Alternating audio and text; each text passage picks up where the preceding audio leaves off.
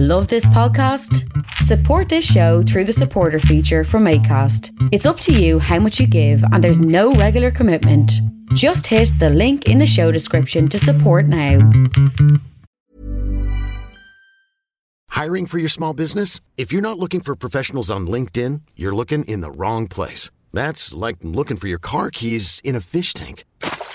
LinkedIn helps you hire professionals you can't find anywhere else, even those who aren't actively searching for a new job but might be open to the perfect role. In a given month, over 70% of LinkedIn users don't even visit other leading job sites. So start looking in the right place. With LinkedIn, you can hire professionals like a professional. Post your free job on linkedin.com slash achieve today.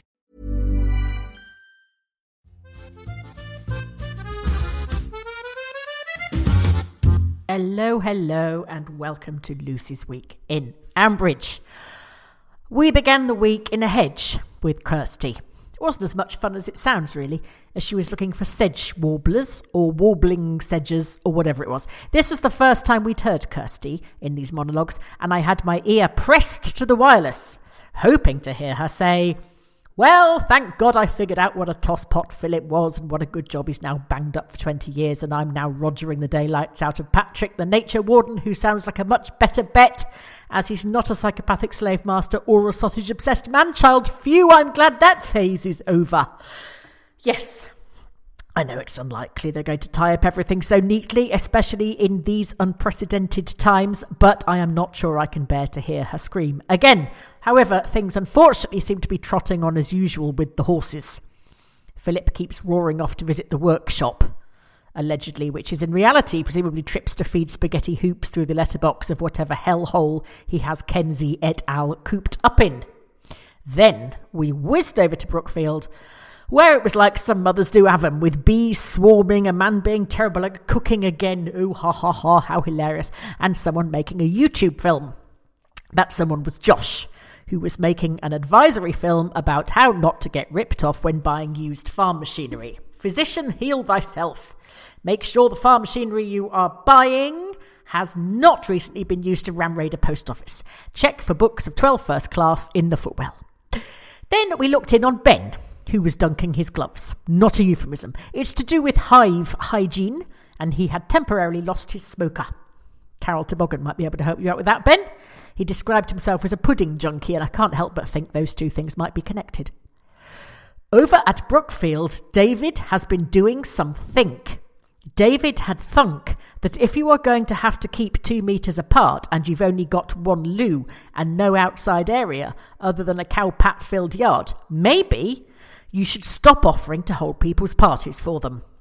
Especially when you are a total novice in the event field, have absolutely no idea what you're doing, don't even like parties yourself, and never go to any.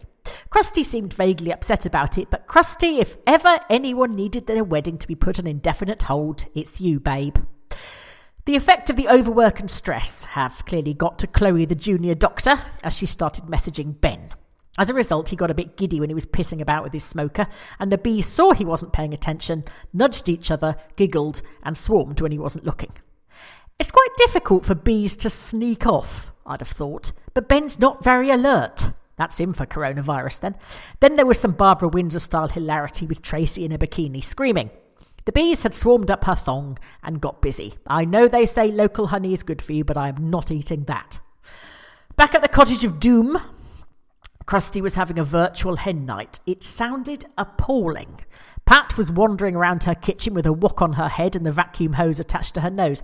I wasn't really sure why. Maybe that's just what they do on a Wednesday at Bridge Farm. Wouldn't surprise me. Roy was dancing about. Alice organised a cocktail making session slash drinking game, which was basically you have a drink every time I have a drink, then I have a drink every time you have a drink, We're all drunk. She probably didn't even realise she was on Zoom, actually. She thought she was talking to the washing machine window.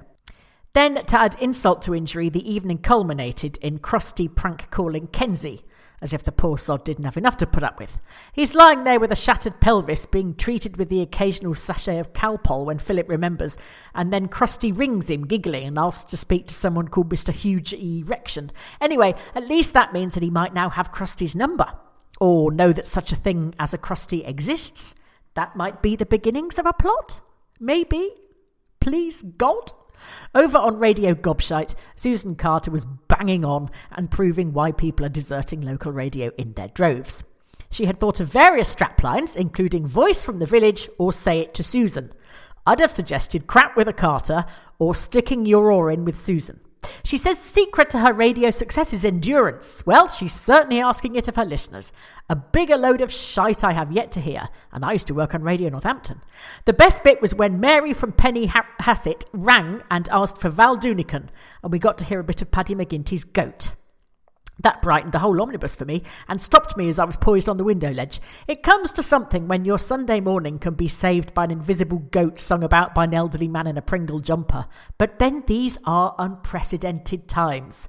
When are they going to end? The end.